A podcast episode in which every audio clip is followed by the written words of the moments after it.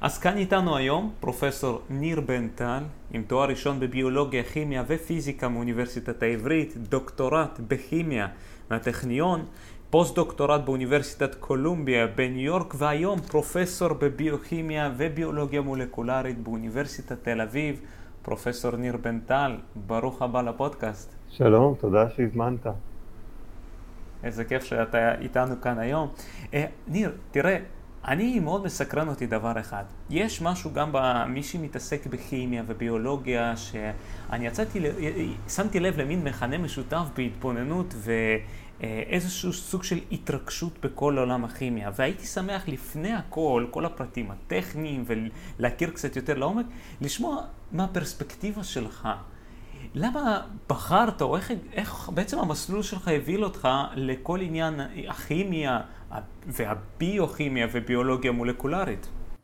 טוב, אני, אני רואה שיש לנו זמן, אז אני, אני אתן דווקא גרסה ארוכה, כי אולי זה כן יכול אה, ללמד משהו. אז אני בעצם אה, בתיכון מאוד השתעממתי, והייתי משוכנע שאני יותר לא אלמד בחיים. אבל אה, אחרי שהשתחררתי מהצבא חשבתי מה, מה אני אעשה, מה פה, מה שם, ובסופו של דבר חשבתי שאני רוצה להיות וטרינר. דרך אגב, סבא שלי היה וטרינר בזמנו, אבל לא, לא, כמעט לא הכרתי אותו, רק אחר כך הבנתי. הדרך בשעתו ללמוד וטרינריה בארץ היה להתחיל ללמוד, לעשות תואר ראשון נגיד בביולוגיה או בחקלאות או משהו כזה. אז זה מה שעשיתי, נרשמתי ללמוד אה, תואר ראשון בביולוגיה באוניברסיטה העברית. ו... אה, בעצם מה שקרה, עכשיו באוניברסיטה העברית באותו זמן לימדו בתואר הראשון בביולוגיה כמעט אך ורק מקצועות אה, רקע כאלה, מתמטיקה, פיזיקה, כימיה, והיו שלוש רמות בכל המקצועות האלה. אז אה, לא היו לי הרבה יומרות, אז נרשמתי לרמה האמצעית בכולם, אבל בעצם כולם נרשמו שם והיינו הרבה סטודנטים, וראיתי שאין לי מקום בחדר, אז, אה, ומצד שני ברמה הגבוהה היה מקום בחדר, אז הלכתי לרמות הגבוהות. וזה היה צעד אה, שנעשה באקראי, אבל הייתה לו השפעה מאוד גדולה, כי בעצם יצא שלמדתי ממורים פנטסטיים עם, עם המון אה, השראה ואהבה למקצועות שלהם, ובעצם הבנתי שזה מעניין. כל התחום הזה של מדעים מדויקים וכיוונים יותר חישוביים. מצד שני, בסמסטר הראשון היה קורס אחד רק בביולוגיה, ביולוגיה של התא, והוא היה, הוא, הוא, הוא, הוא, דרשו מאיתנו לשנן המון, ויש לי זיכרון גרוע, וזה שיאמן, אז הבנתי, ועשיתי כבר את האקסטרפולציה שבווטרינריה מן הסתם אני צריך לשנן הרבה יותר. אז חשבתי לעצמי שיכול להיות שאני אוהב להיות וטרינר, אבל ללמוד את זה, אני לא אעמוד בשינון הזה. ומצד שני כל כך עניין אותי המקצועות האחרים שעשיתי הסבה בשנה השנייה, הפכתי את התואר לביולוגיה, כימיה ופיזיקה עם הדגשה של באמת הכיוונים האלה יותר אה, כמותיים. וזו הייתה החלטה ממש, אה, שוב, באקראי, אבל היא מאוד השפיעה על, על החיים שלי כי יותר ויותר נסחבתי, נמשכתי לכיוונים האלה. ו... יצא שהמורים הטובים ביותר שלי, המעניינים ביותר שלי, היו מהכיוון של אה, ביולוגיה תיאורטית. היו אנשים כמו אבינועם בן שאול ורוני קוזלוב, אה, שבהמשך עבדתי איתם גם, ורפי לוין, שממש היו אנשים משכמם ומעלה, עם, עם באמת אה, לימדו בצורה מעוררת השראה, ואז חשבתי שבתואר אה, הבא אני, אני רוצה להמשיך ללמוד את זה. מאוד, מאוד עניין אותי ולכן הלכתי עם, ה, עם העניין הזה והמשכתי. הייתה לי באותו זמן אה, חברה בחיפה אז רציתי לעבור לחיפה ולכן בסופו של דבר עברתי ללמוד אצל אה, נמרוד מויסייב מה, מהטכניון ושהוא גם מהתחום הזה של ביולוגיה, של כימיה תיאורטית והוא, שוב, מצאתי אותו באקראי לגמרי, אפילו לא קבעתי איתו פגישה, פשוט, פשוט הגעתי לשם והוא פתח לי את הדלת, אבל אה, ש... אני לא יודע, עכשיו אני לא יודע אם זה בכלל אפשרי דבר כזה, אבל בזמנו זה היה בסדר, זה היה תקין, ואני ראיתי שהוא, שהוא בסדר, שהוא הוא, הוא עניין אותי ו, והוא היה נראה בן אדם מקסים, ובאמת עשיתי אצלו, זה התחיל כתואר שני, אבל זה המשיך בסוף לדוקטורט, לפי הצעה שלו, והוא פשוט, עד, עד עצם היום הזה הוא הדוגמה שלי לאיך מנחים סטודנטים, כי הוא מצד אחד ידע לתת מספיק space, אבל מצד שני הוא ידע להראות אכפתיות, וכל פעם שהייתי צריך עזרה אז, אז הוא היה שם אה, לעזור, וממש אה, הנחיה פנטסטית. עכשיו אני בעצם, אה, הביולוגיה משכה אותי כל הזמן, ואז בפוסט-דוק רציתי להסב חזרה למשהו יותר ביולוגי, ואז עברתי לעבוד עם ברי הוניג, אה, באוניברסיטת קולומביה, וברי, אה, שגם כן אה, מנחה פנטסטי, הוא בעצם נתן לי את, את החלק היותר ביקורתי על, על, על חישובים, כי הדוקטורט שלי הוא היה בכלל ב quantum dynamics וכל מיני דברים שמאוד אבסטרקטיים. אבל אצל ברי התחלתי לעבוד על דברים שיותר קרובים לניסיון, והוא כל הזמן עמד על זה שהתוצאות החישוביות צריך לייחס אותן ככל האפשר קרוב למה שקורה בניסיונות, ושם למדתי את זה וזה נהיה מאוד מאוד אה, מובנה במחקר שלי גם אה, להמשיך ולעשות את זה. אז, אז כך בעצם הגעתי להתעניין בביולוגיה אה, כימיה פיזיקלית ביולוגית ו, אה, ובהמשך גם עברתי לתחום של אה, ביולוגיה חישובית וביואינפורמטיקה.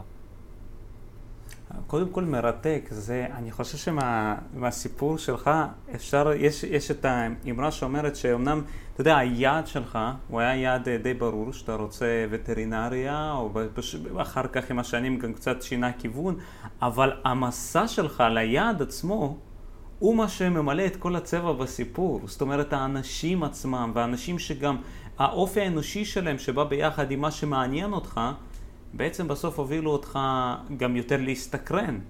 זאת אומרת, הם, הם דוגמה, אתה יודע, זה כמו שיוצא לי לדבר עם, אה, גם עם פרופסורים, דוקטורים נוספים, שאומרים שאפילו מורה אחד במהלך החיים, אה, שמביע איזושהי התרגשות, סקרנות בתחום מסוים, מצית את אותה סקרנות גם אצל התלמידים שלו.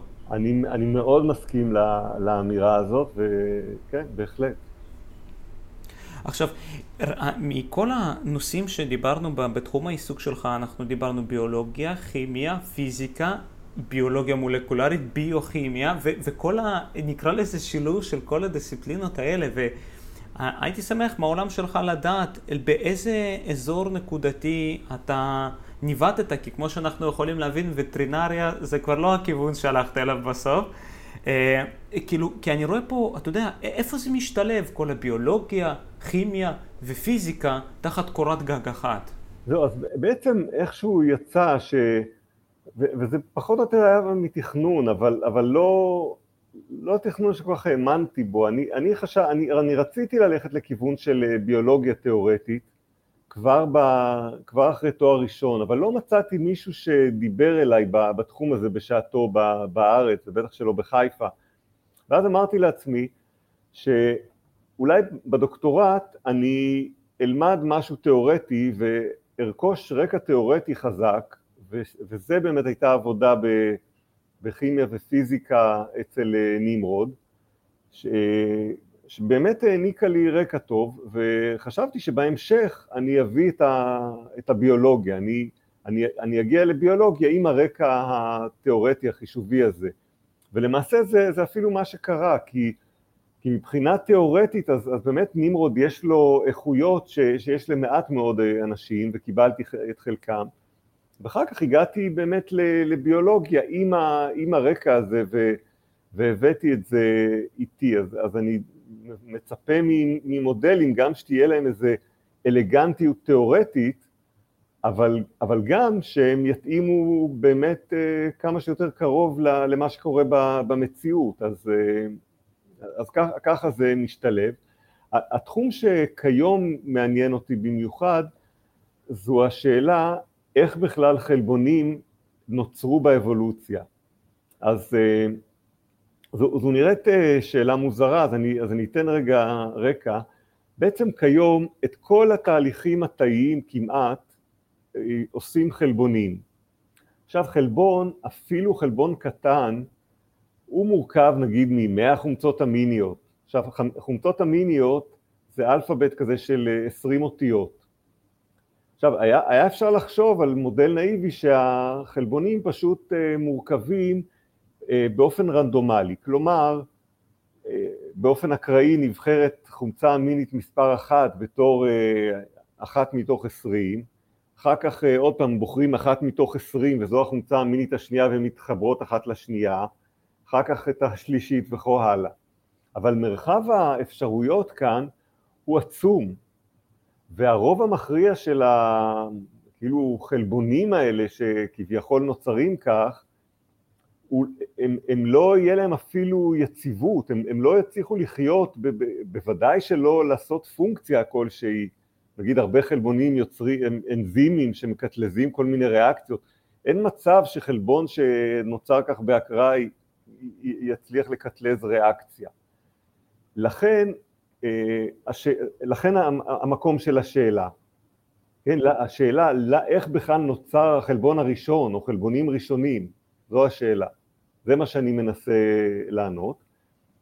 ומכיוון שכל כך אה, לא סביר לבנות חלבון לגמרי באקראי, ככה חומצה אמינית אחרי חומצה אמינית, אז אנשים חושבים, וזה רבים וטובים ממני כבר אה, הציעו, בראש ובראשונה אה, דייהוף שראתה את זה בחלבון קטן, שראתה שיש בתוכו סימטריה, זה חלבון של איזה 40 חומצות אמיניות, ממש קטנטן, ובתוכו יש שני סגמנטים, כל אחד בערך 20 חומצות אמיניות, שהם דומים זה לזה, ואז היא חשבה שאולי הסגמנט הראשוני הזה של ה-20 חומצות אמיניות עבר דופליקציה והפ... וכך קיבלנו את, ה...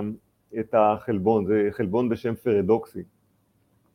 אז בהתאם לאותו קו, מה שאני מנסה לעשות זה למצוא סגמנטים קצרים חלקי חלבונים שבאמת אה, יצרו את החלבונים הנוכחיים על ידי זה שהם אה, התרכבו אחד עם השני, שהם זיהו אחד את השני והתרכבו ו, ומכיוון שהסגמנטים האלה כבר היו יציבים באופן חלקי והייתה להם פונקציה חלקית מסוימת חלשה, אולי לא, לא עשו את זה הכי טוב אבל, אבל קצת, אז היה אפשר לעשות סלקציה אבולוציונית לטובתם וכך קיבלנו את, ה, את החלבונים שאנחנו רואים כיום. אז בעצם זה איזה כן. מודל כזה של מיקס אנד מאץ', של סגמנטים קטנים שמזהים אחד את השני ויוצרים חלבון יותר ויותר גדול.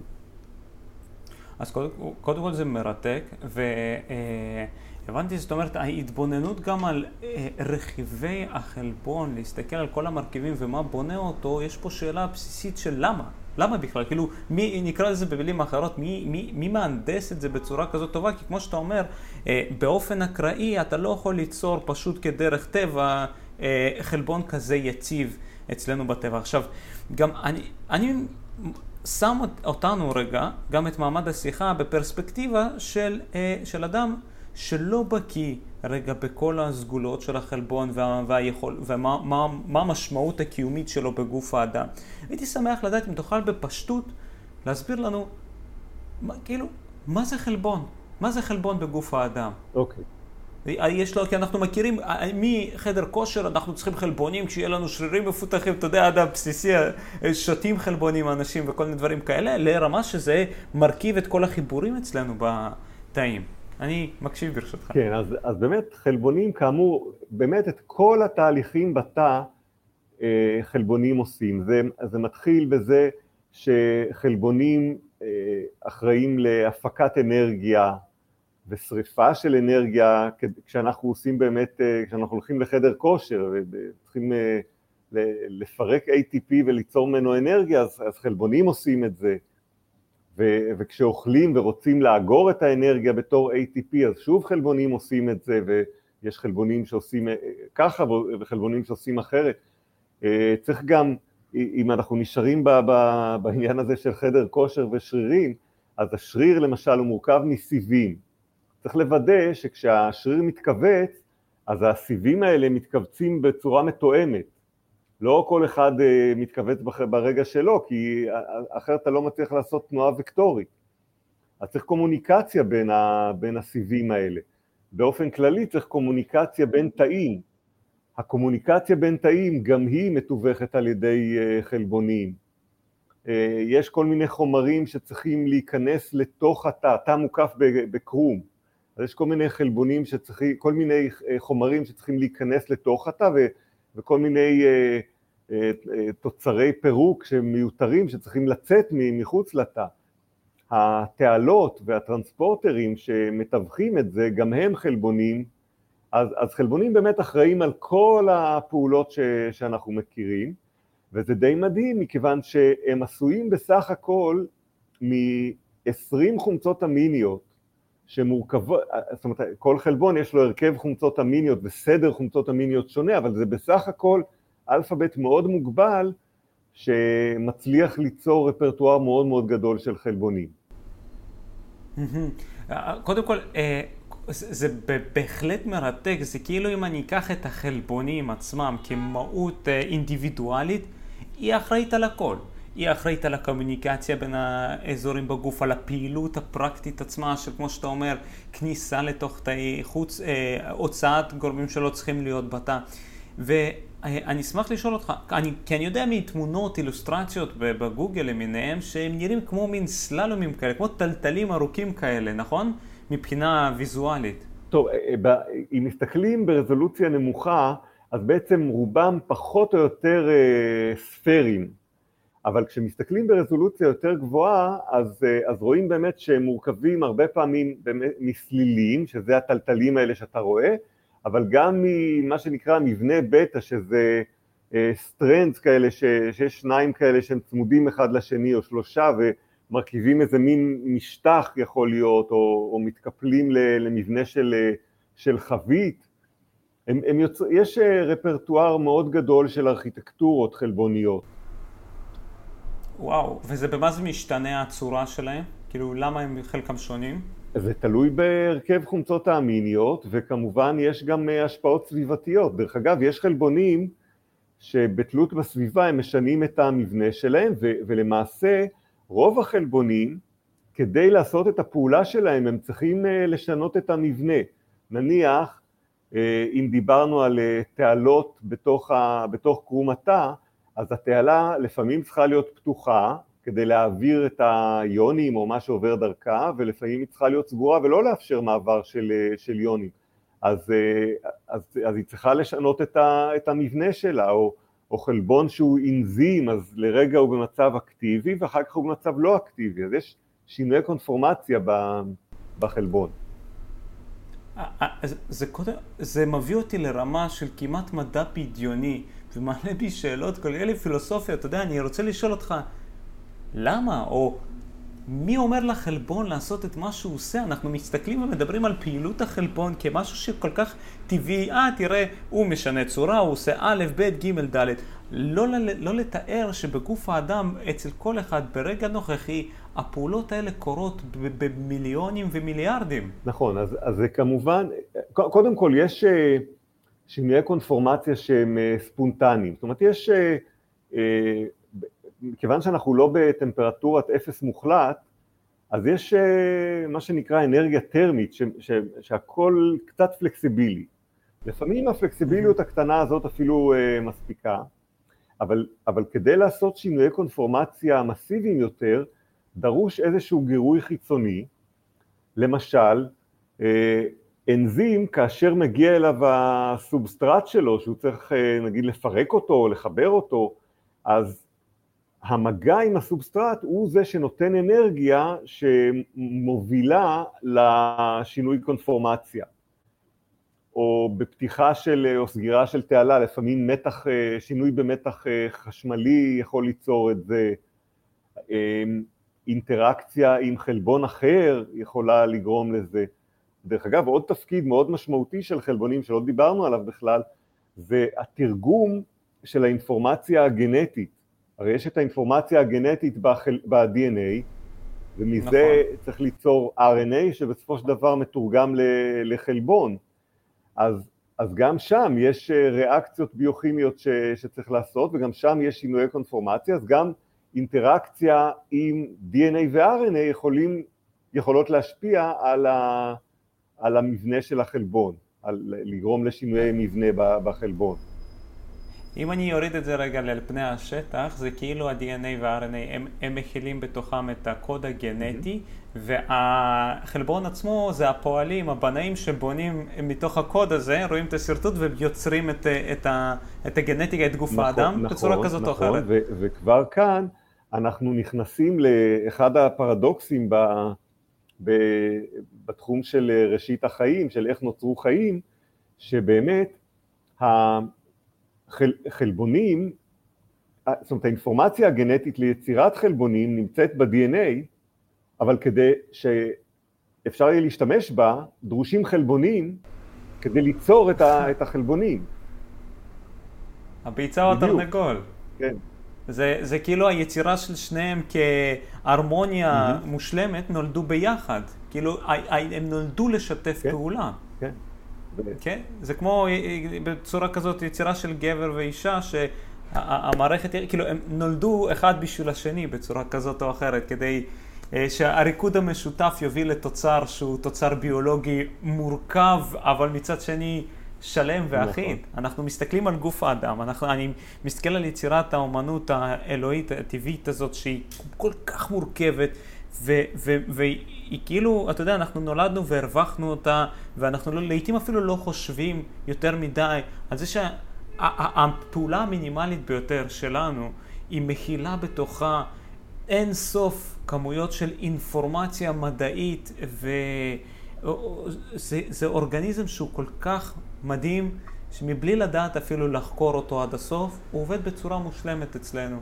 אם אנחנו רוצים לסגור את כף היד, סוגרים, רוצים לפתוח, פותחים, מבלי אפילו לדמיין את כל הפעולות הפנומנליות האלה. ומתוך אה, המחקר שלך לחלבונים, וכל מה שאתה חוקר מתוך למה בכלל, ואיך הם מתנהלים בצורה שהם מתנהלים, הייתי שמח לשמוע, יש איזה, איך, לאן המדע הזה מוביל אותנו היום? זאת אומרת, מלבד כמו חדר כושר שהיינו, שאמרנו, יש את האבקת חלבון שהם שותים המתאמנים לטובת חיזוק השריר, איך זה עוד מגיע אלינו לחיי היום-יום, מבחינת המידע והמחקר? טוב, אז השאלה הבסיסית הזאת שאני שואל, היא, היא לא בדיוק שאלה פרקטית. יש משהו שאנשים לא כל כך מחשיבים את זה, אבל, אבל תחום שנקרא מדע בסיסי.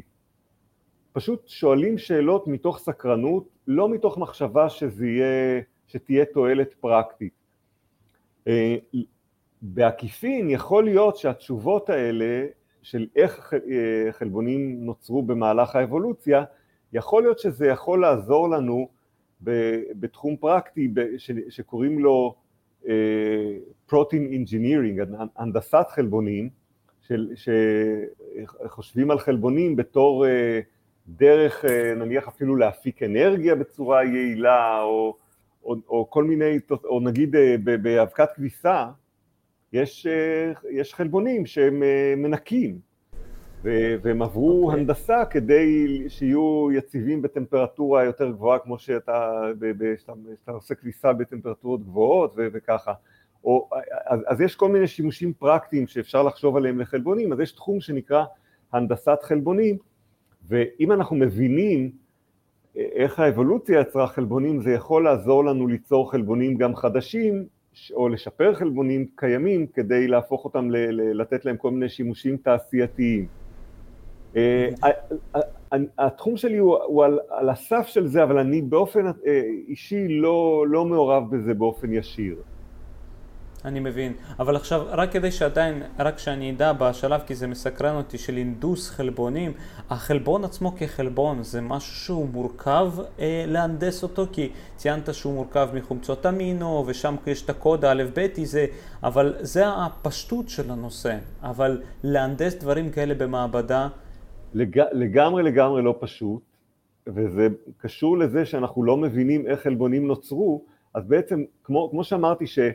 כשאתה יוצר חלבונים באקראי, אנחנו חושבים שאולי כך זה קרה באבולוציה, כן, במודל מינימלי, אבל, אבל כן, מפה התחלנו את השיחה שלנו, וראינו כמה שזה לא ריאלי, אז, אז גם מהנדסים של חלבונים ראו שזה באמת לא כל כך עובד, ושהרוב המכריע של הניסיונות להנדס חלבון הם לא מצליחים. אז, אז יש כל מיני שיטות שחלקן אה, באמת מבוססות על, על חלבונים קיימים ועל ההבנה שלנו של חלבון, ואחרי שמבינים איפה אתר הקישור של החלבון, אז אולי קצת משנים חומצה אמינית אה, אחת או שתיים באתר הזה, ואז הוא יודע לזהות אה, סובסטרט קצת שונה, וכך, אז זה בכיוון אחד, ולפעמים גם זה מצליח, הרבה פעמים לא. לפעמים דרך אגב, אתה משנה חומצה אמינית אחת, ופתאום החלבון בכלל אי אפשר לבטא אותו, פתאום לא, לא קיים שם בכלל. זה, קורים דברים מאוד מאוד מוזרים, כי אנחנו לא לגמרי מבינים.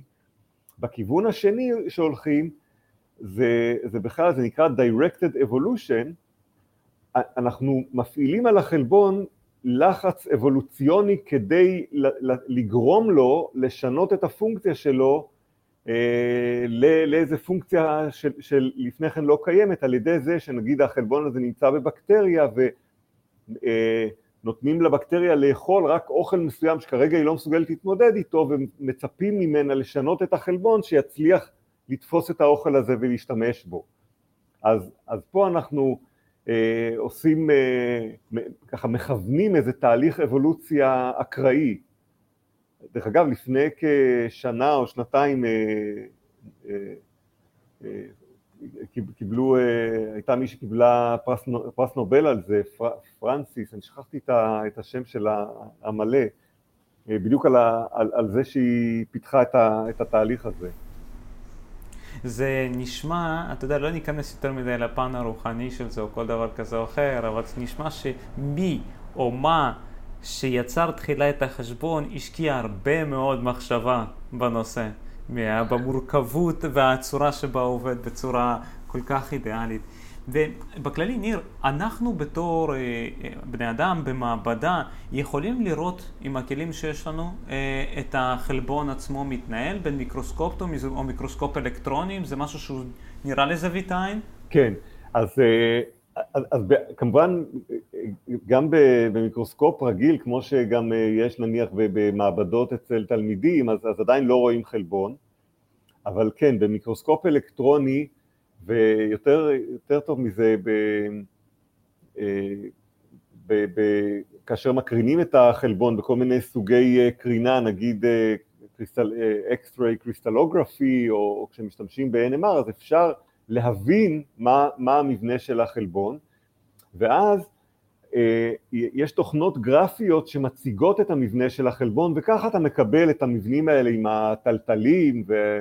והבטא strand, כמו, כמו, כמו שדיברת, ש, שכמובן זה מוגדל בהרבה ב, ביחס לגודל האמיתי של, ה, של החלבון, אבל התשובה היא שאנחנו אה, מבינים בסופו של דבר ורואים בעין את, ה, את החלבון לאחר אה, הגדלה, ודרך אגב, ב, לפני כשנה או לא, אולי טיפ טיפה יותר, הייתה פריצת דרך ממש מרשימה ב, בתחום שלי, אני לא הייתי מעורב בזה, אבל בתחום הכללי של אה, ביולוגיה מבנית חישובית, אה, חברה בשם Deep אה, Mind, שהיא חברה שנקנתה, או חברת בת של, של גוגל, יצרו תוכנה שקוראים לה פולד, שמסוגלת לחזות את המבנה התלת מימני של, התלת מימדי של חלבונים מרצף החומצות האמיניות שלהם. זה זה שיטה שמבוססת על אה, Machine Learning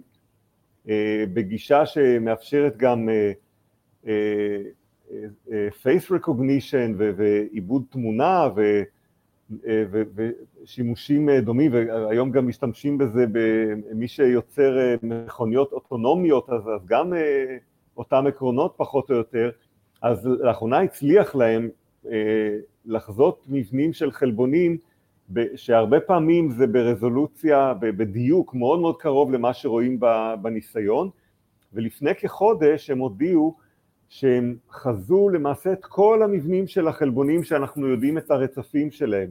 כלומר, יש כיום 300 מיליון מוד, מבנים מודלים כאלה של, של חלבונים, ש, mm-hmm. ש, שזה ממש הקפיץ את הביולוגיה, כי, כי כל מבנה כזה הוא בעצם היפותזה,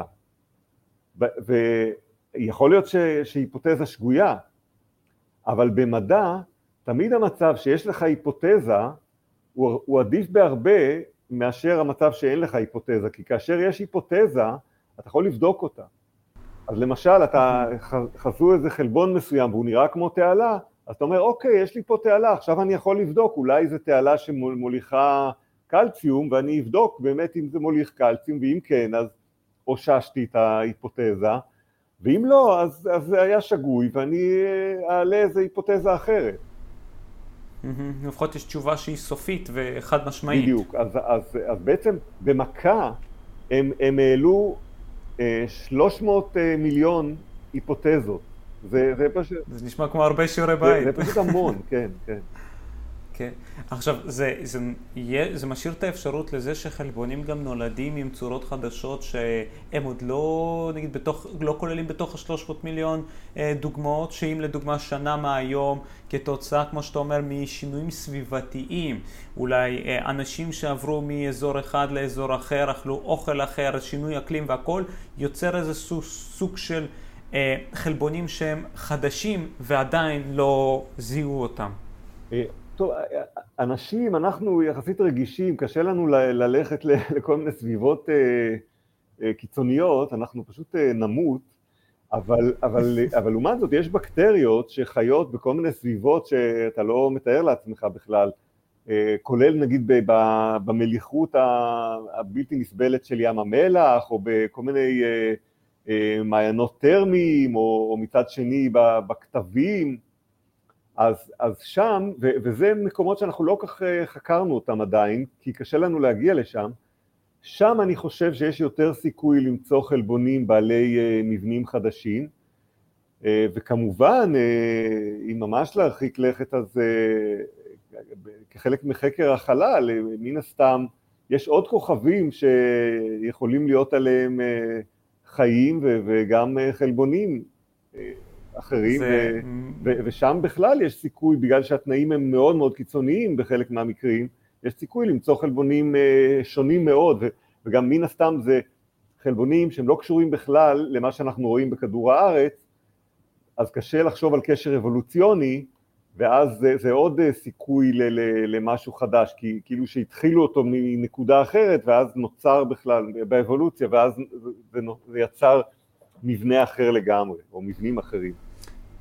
קודם כל זה מרתק אותי לראות שאתה, כל שאלה שאני עולה בדעתי לשאול, אתה כבר מתחיל את התשובה אליה. אני לא יודע אם זה, התקשורת היא קשורה לבין החלבונים, אבל זה, זה קודם כל זה מדהים בעיניי. לא רואים, בה, אתה יודע, בסאונד אי אפשר לשמוע את זה, אבל זה ישר מעלה בי חיוך בפנים, ובאמת, בשאלה של חוץ פלנטרית, מחוץ לכדור הארץ, יש לנו, אם זה בין... אה, אה, מטאוריטים או איזשהו סוג של אובייקטים שהביאו איתם כאן לכדור הארץ סוג חדש של חלבונים. אני יודע שלא יכולים לראות את החלבונים שקיימים, יכולים רק לטעות מה קיים בפלנטות נוספות, שבצורה כזאת או אחרת זה גם יכול להעיד על חיים מחוץ לפלנטה שלנו, אבל יש איזה משהו כזה שאנחנו חווים כאן, אולי, לא יודע, תקשורת של פטריה, אני יודע שהיא מתניידת קצת אחרת מאורגניזמים או...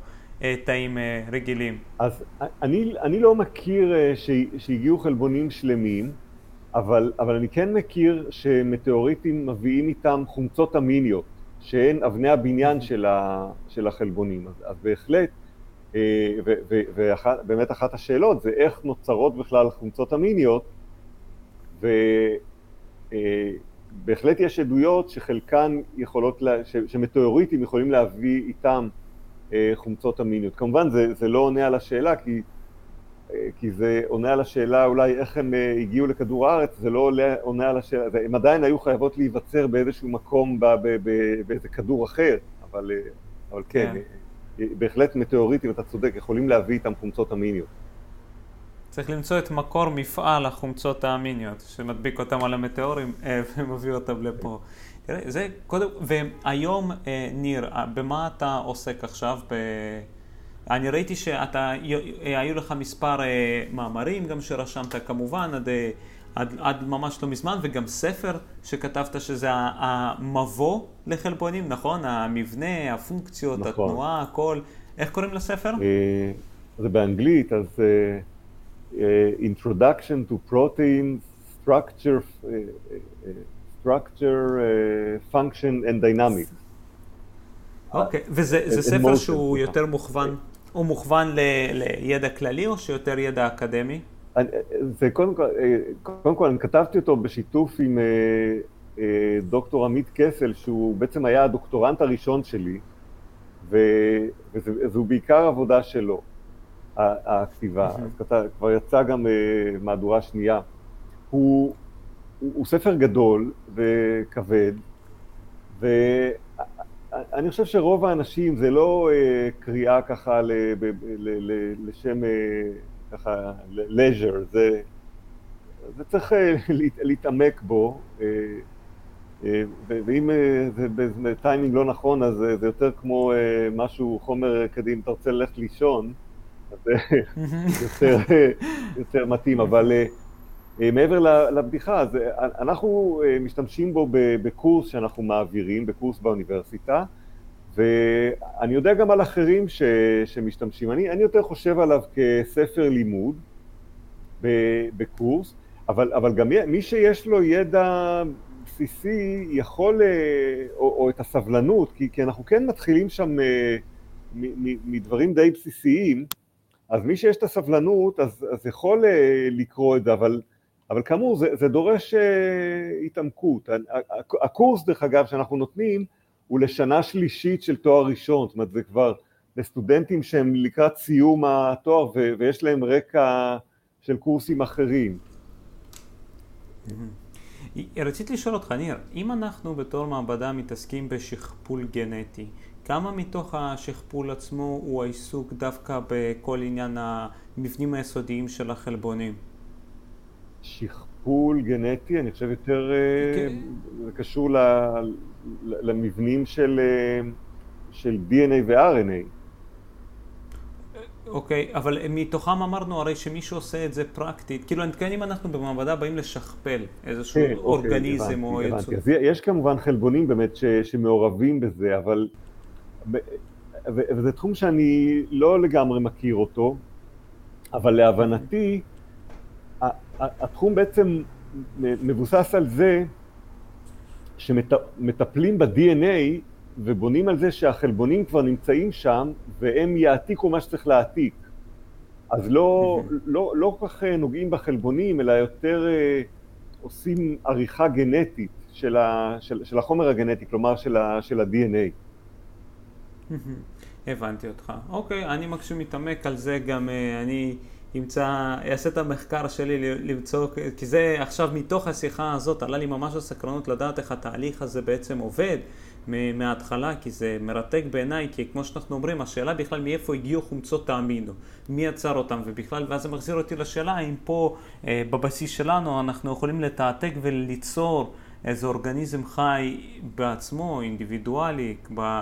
בשכפול, ורציתי גם לשאול אותך, הרי במסלול הדרך שלך מביולוגיה לכימיה לפיזיקה, עכשיו אנחנו דנו על איפה אנחנו עומדים היום, שזה עניין החלבונים, איך נחשפת לזה? איך, איך, איך הגעת לסקרנות הזאת ספציפית? כאילו, אני רואה שיש יש לי איזה משהו שעדיין לא מגשר בין השניים. אצלך, סליחה שאני יודע, אני אסיים את השאלה, אבל אמרת שאתה גם עוסק הרבה גם בגישור בין התיאוריה לפרקטיקה. זאת אומרת, שם זה אתה מוצא את, ה, את המקום שלך, של, מה...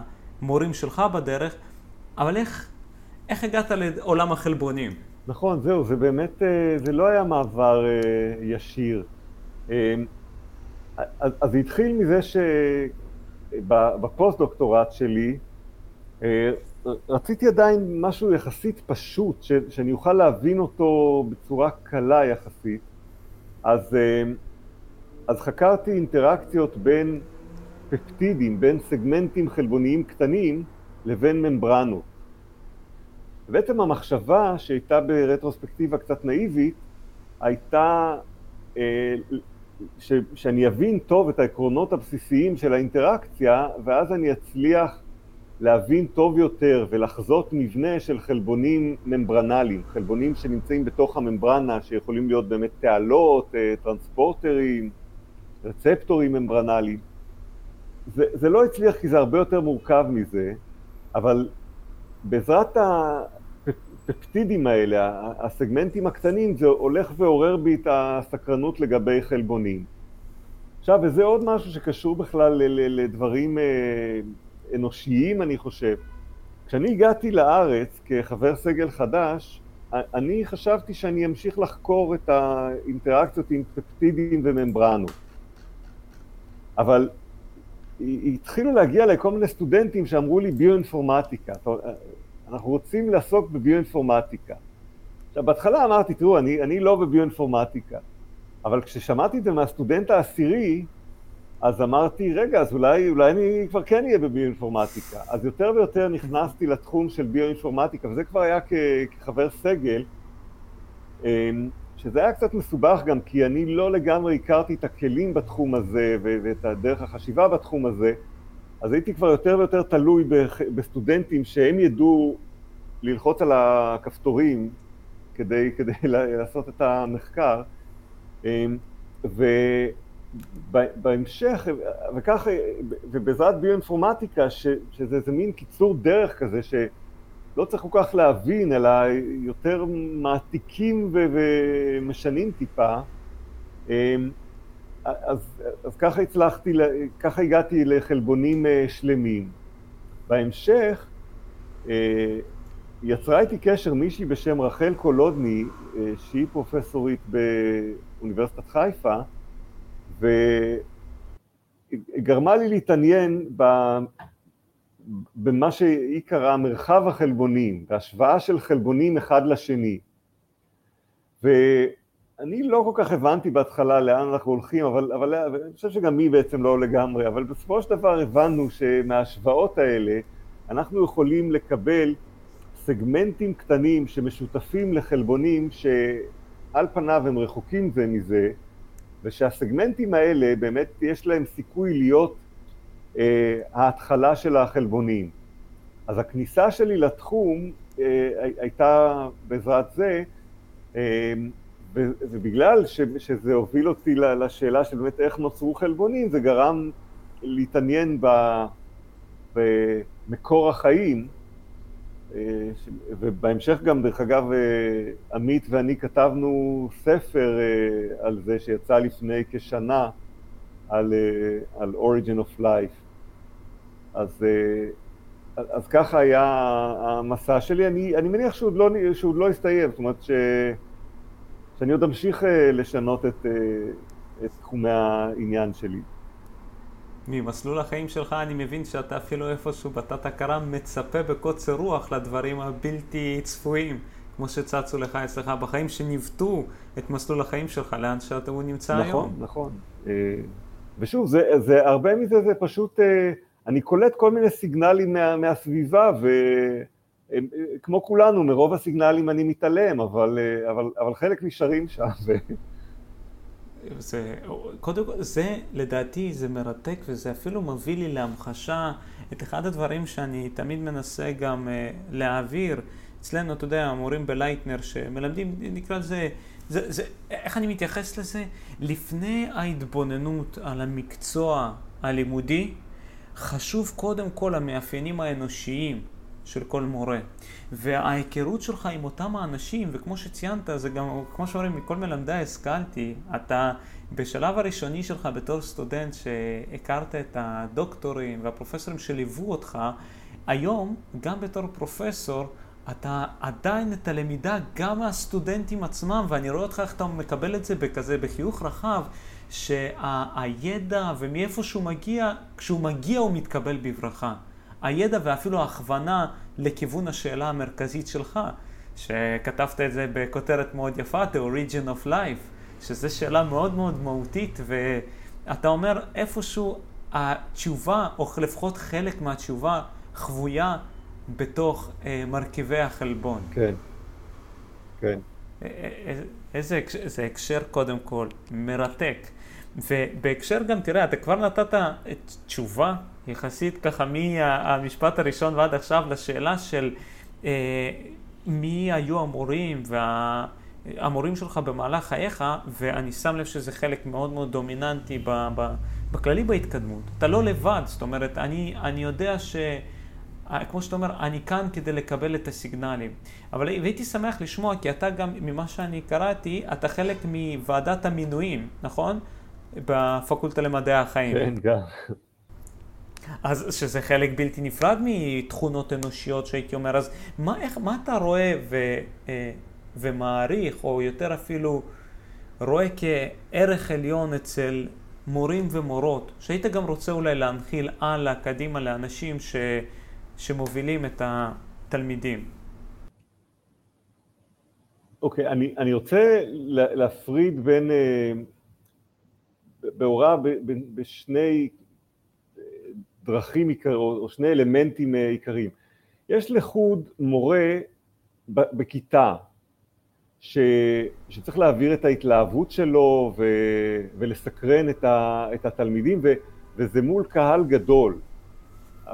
אפילו אם זה קורס יחסית קטן, אז יהיו שם 30 אנשים בכיתה, זה, זה לא אינטראקציה של אחד על אחד. אז, אז זה משהו אחד, ו, אה, ו, וטוב מאוד באמת מי, ש, מי שמצליח להעביר את ההתלהבות הזאת, ומצד שני, אה, זאת אומרת להצליח גם להסביר דברים מסובכים בצורה שבלי יותר מדי להלאות בפרטים ובטכניקות כדי שאנשים יקלטו את, ה, את העיקר ללא הטפל. אז, אה, אז, אז זה דבר אחד. דבר נוסף, וזה, וזה לימוד אה, שהוא קורה בתארים מתקדמים, אה, באלמנט הזה של ההנחיה, של, בהנחיה האישית של פרופסור והסטודנט שלו, הסטודנטית שלו, או פרופסורית והסטודנטים שלה, האחד על אחד הזה. ו, ושם יש הזדמנות במיוחד טובה להבין בדיוק, מהצד של, ה, של, ה, של המורה, להבין בדיוק מי מולך ו, ולהגיע אליהם בדרכים שמתאימות להם.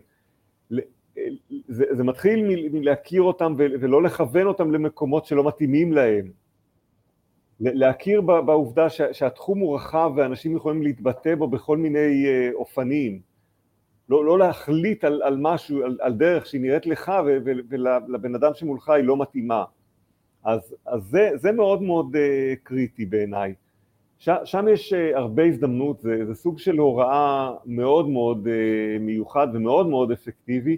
אני באופן אישי ממש קיבלתי הרבה מה, מה, מהמנחים שלי, כאמור גם מהמנחה לדוקטורט וגם מהמנחה לפוסט-דוק, ברי הוניג, שממש הוסיף לי הרבה מאוד ל, ל, בצורה המדעית, ולמעשה בהנחיה כזאת, אז, אז כבר זה מוסיף גם דברים ל, ל, לאישיות ולהתנהלות הכללית בחיים, אני חושב. ניר, אני רוצה לשאול אותך, נגיד, מההתבוננות שלך על החיים, כמה במהלך החיים השגרתיים, היומיומיים שלך, אתה מתייחס לדברים שאתה עושה בהקשר החלבוני שלהם? אם אתה רואה בן אדם והדרך התנהלות, אם אתה רואה פרי ולא יודע, ואתה חושב איך הוא מורכב, או כשאתה שותה קפה, כמה זה מוקרן הידע והסקרנות הזאת על פני היומיום? אני, אני, לא, אני לא יודע להגיד ממש אה, במדויק, אני גם לא תמיד בהכרח בהקשר של, אה, של חלבונים, כשאני אוכל איזה פרי או משהו, אבל, אבל אה, אני, אני יכול להגיד שאני לא יודע לעצור את המוח שלי. אני זוכר אפילו ש... כשהייתי יותר צעיר והולך יחסית הרבה למסיבות, אז, אז כאילו אנשים היו אומרים לי שהאידיאל זה לא לחשוב על כלום. אני, גם כשהייתי רוקד ועם מוזיקה חזקה, אני לא הצלחתי להפסיק לחשוב, כל הזמן הראש עובד. וכל הזמן אני, אני מחפש אה, הקשרים בדברים שונים ומשונים, חלקם מדעיים, חלקם אה, לא, לא, לא דווקא מדעיים, אבל כל הזמן הראש עובד, זה, זה ככה. אתה יודע, זה באופן אה, אומנותי, הייתי אומר, שאתה ממלא אז את תפקיד החלבון בהקשר של המציאות שאתה רואה להיגיון. אם אתה אומר, אתה יוצר את הקשר, המוח תמיד עובד ומנסה לחבר, לתת את התשובה, כמו המולטי, מולטי, איך זה מולטיפליקציות של החלבונים עצמם שדנו עליהם קודם, שלאו, לא הצורה שהם משנים, אבל כל, ה, כל הפרקטיקה שלהם, שהם אבני היסוד והמרכיבים והפועלים של כל מה שמתנהל אצלנו בגוף. אני לא הכרתי את החלבון בצורה כזאת, אתה יודע, אני ניגשתי גם לפודקאסט הזה במין... אה, השארתי לעצמי דף ריק וסקרנות ללמוד ולהכיר יותר לעומק את הנושא הזה. יש אחד הדברים שאפשר לעשות כהכנה לפני, או אתה יודע, לחקור כדי לבוא להכין את השאלות המורכבות ביותר, להיכנס לעומק העניין, אבל אני, מפה, אני, אני יוצא לדעתי עם יותר ממה שציפיתי. זה קודם כל, אני חייב לציין לך תודה על, ה, על, ה, על השיחה האומנם קצרה הזאת, אה, ואני כן זה כן, כן מלהיב בי לדעת את ההקשרים של, של המדע הזה לבין כל שאר הדיסציפלינות. כי יצא לי ספציפית לשמוע על, על הנושא של אה, אלפאבית, הבינה המלאכותית, גם מפרופסור רועי בק ברקאי, שהוא יצא לו קצת גם לעבוד עם אה, אלפאבית בצורה כזאת או אחרת, ויצא לי לדבר עם פרופסורים, עם ביולוגיה מולקולרית בתחומים שונים, ואני אני רק, זה, זה, אתה יודע, זה כמו הילד שחושב על מהו סוף היקום, ומה זה אומר סוף היקום, ואם אין ליקום סוף, מה זה אומר, ש, ש, כאילו, שמה עומד מאחורי הסוף, מה זה בלי סוף, כל השאלות האלה שרק, כמו שאתה אומר, הן אולי לא נותנות את התשובה, כמו ששאלנו, מה, לשם מה עושים, מה הפרקטיקה של הביולוגיה שאתם לומדים, אתה אומר, תראה, לשם שאלת השאלות, לשם התהייה, לשם ההבנה עצמה, איפשהו זה מעצים את האדם, בין אם זה האינדיבידואל, בנקודות מסוימות, שבסופו של דבר מובילות אותנו ל, ל, קרוב לאמת. אמנם כמו שציינתי את זה קודם בצורה אומנותית וכזאת רוחנית, ו, וכמו שאנחנו שמנו לב ממסלול החיים שלך, שאתה בכיוון לאיזה נקודה מסוימת, וכל פעם הדברים הבלתי צפויים מובילים אותך בדרך כזאת או אחרת לאותה נקודה, ככל שאדם מתעמק יותר, לומד יותר, מעשיר את עצמו יותר מכל האלמנטים אה, שקיימים בטבע, הוא מתקרב יותר ליעד הזה. זה אני יצא לי לחוות כאן מהשיחה המשותפת שלנו, ועל זה אני חייב להגיד לך תודה. תודה גם לך. אז פרופסור ניר בן טל, תודה לך שוב פעם על הנוכחות שלך כאן ועל הידע ועל העולם החדש שפתחת בעיניי. ואני ללא ספק אלך בעקבות הביולוגיה גם להעמיק עוד בכל התחומים, ושוב, תודה על הזמן שלך. תודה, תודה גם לך, נהניתי מאוד.